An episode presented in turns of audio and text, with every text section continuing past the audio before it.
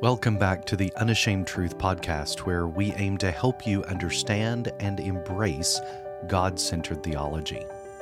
At its heart, the Reformation was a return to the Word of God. It was a return to the centrality of Scripture into the heart and life of every believer. In today's episode, Grant continues to answer the question for us what is Reformation theology? more than being simply a historical movement during the 16th century. The Reformation was a return to biblical Christianity that has affected all subsequent generations of believers. Let's listen to Grant as he opens the Word of God for us. The Reformation at its heart was a recovery of the Word of God it was a recovery of the centrality of the Bible in the Christian life. Before, in the 1500s, the only Bible that you would have is a copy of the Latin Vulgate, which Jerome translated a thousand years before. And oftentimes that Vulgate would be there on the, the, the lectern in the church, but nobody knew how to read it. Uh, the, the church said if you want to interpret it, you need professors from the University of Paris, or you need the Pope, or you need the cardinals to tell you what it says. Just trust us. The councils and the professors will tell you what is in the Bible. So people had no idea what the Bible actually they, they, they didn't know its contents. They just the church just said, "Look, just trust us on what it says. You need to just know that we know, and really your faith then wasn't really in the word, it was in the church. If you were to ask a, a, medieval person, you know, what's your faith in? They, say, they would say, well, I don't really know what I believe, but I know that my priest does, I hope. That's what they would tell you. During this time in the 1500s, there was a movement called the Renaissance. And the the people in the Renaissance, they were the the leaders were called humanists, and they were scholars who wanted to recover ideas and virtues from the past. And they said the way to do that is we need to go back to the original sources that prompted those ideas. So their watch phrase was this these two Latin words, ad fontes, which means to the fountain or to the source. And they started going back to, for example, Virgil and Homer and Plato and, and these ancient texts. And they said, we want to read these because we want to, we want to be transported back to Athens. We want to understand what the philosophers thought. And we want to, to get back to, to that and not just go through all this scholastic medieval jargon that's been there for the past thousand years. We want to go all the way back. Well, this guy named Erasmus, who was a humanist, very brilliant person, published a Greek New Testament in 1516. And all of these scholars that, that were Christians, Christians, you know, they're, they're, they have this desire to go back to the early church. And when this Greek New Testament was published, it was volcanic. It was the book on the market. And that's what Luther got a hold of. That's what Zwingli got a hold of. And they started pouring through the text of the New Testament and, and, and just devouring it. And, and, and with this desire to let's go back, if we are going to recover biblical Christianity, let's go back to the very beginning. So there was this lifting up of, of Scripture. On January 1st, 1518, in the town of Zurich, Switzerland, Ulrich Zwingli says, I'm going to do something different. Before the, uh, the Catholic Church would tell you what to preach, in your homily. You know, it, the scripture would be listed and, and everything was by the book. He said, What I'm going to do is I'm going to start preaching verse by verse through the entire New Testament. And he started in Matthew 1 1 on January 1st, 1518. The people filled the church. One historian I read said people were more excited and stunned to go hear the preaching of the Word of God directly than they were at the news that Christopher Columbus had discovered the New World. This was earth breaking to them, earth shattering, that someone would preach from the Bible and that they could hear it in their own language and know it and understand it. So there was this lifting up of the Word of God that said, This truly is God's Word, and therefore it's our authority. So when Luther would stand at the Diet of Worms in 1521, he said to the charges, quote, Unless I'm convinced by Scripture and plain reason, I do not accept the authority of popes and councils, for they have contradicted each other. My conscience is captive to the word of God. I cannot and I will not recant anything, for to go against conscience is neither right nor safe. God help me.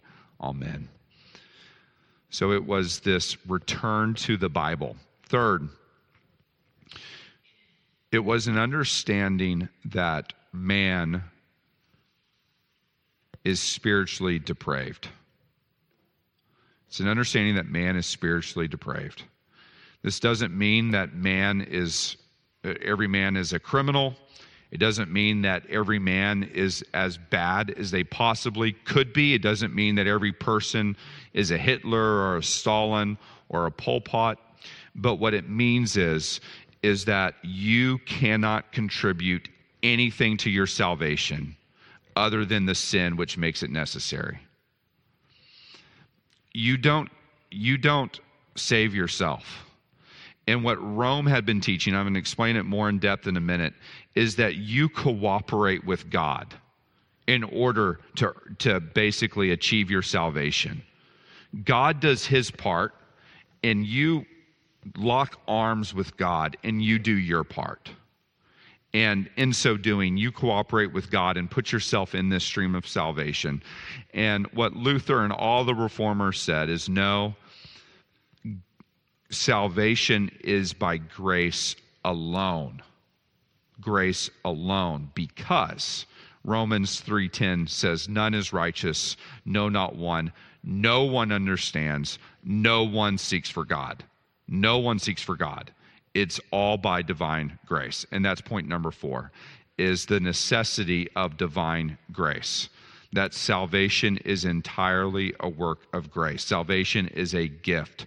Salvation is something that God does. It is monergistic, which means it's one handed. It is God reaching down with his mighty arm to save.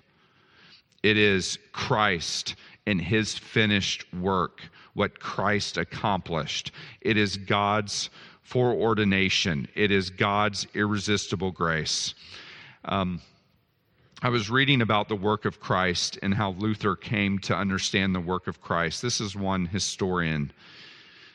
He said, quote, Luther's first lectures in 1513 to 1515 were on the Psalms. He worked diligently and he lectured on them, faithfully taking up the Psalms in numerical sequence. The study of the 22nd Psalm brought illumination.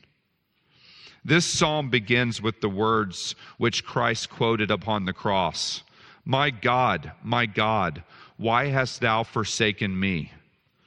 Luther was suddenly arrested by that word, forsaken, as he had been by the lightning earlier in his experience. And that's another story. I'll get to that later.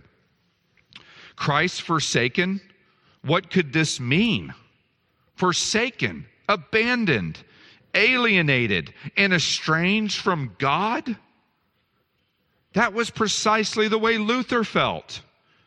Christ had experienced all this too. But why? Luther knew why he felt forsaken. God is pure and man is impure. God is strong, man is weak. But Christ was not impure, Christ was not weak. Why then was he forsaken? The answer must be that he who was without sin for our sakes became sin, and so identified himself with sinful humanity as to take unto himself the iniquity of us all and to sense such a solidarity with mankind as to share in the estrangement from God. What a picture of Christ is this! The judge upon the rainbow has become the derelict upon the cross. He is still the judge and must be so long as truth judges error and right judges wrong. But in the very act of judging the sinner, he has made himself one with the sinner, assuming his punishment and sharing in his very guilt. End quote. So Luther understood, and the reformers understood for the first time what Christ had accomplished that Christ had a finished atonement on the cross, that Christ died in their place for their sins, and that through faith, they could find forgiveness immediately at the throne of grace, that they could be, in a word, justified. And they looked at text like Romans 3:20 and and this is where they articulated their doctrine of faith alone. Romans 3:20 says for by works of the law no human being will be justified in his sight. Justified is a declaration from God. He says, by doing good works, Paul says, no one will be justified in God's sight, since through the law comes knowledge of sin. Paul says in Galatians 2:16, we know that a person is not justified by works of the law, but through faith in Jesus Christ. We also believed in Christ Jesus in order to be justified by faith in Christ and not by works of the law, because by works of the law no one will be justified. So it's faith apart from works that justifies the sinner. And how that happens is through that work of Christ. That the work of Christ is given to you completely as a gift.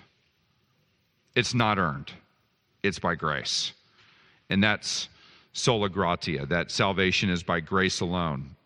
Paul says, Ephesians 2 8, for by grace you have been saved. Grace is a gift through faith. And this is not your own doing, it is the gift of God. It is of grace, all of grace. The moment that you insert the first personal pronoun in the, in the salvation conversation, you're on the wrong foot. Because now you're trying to say, This is what I did. You did nothing.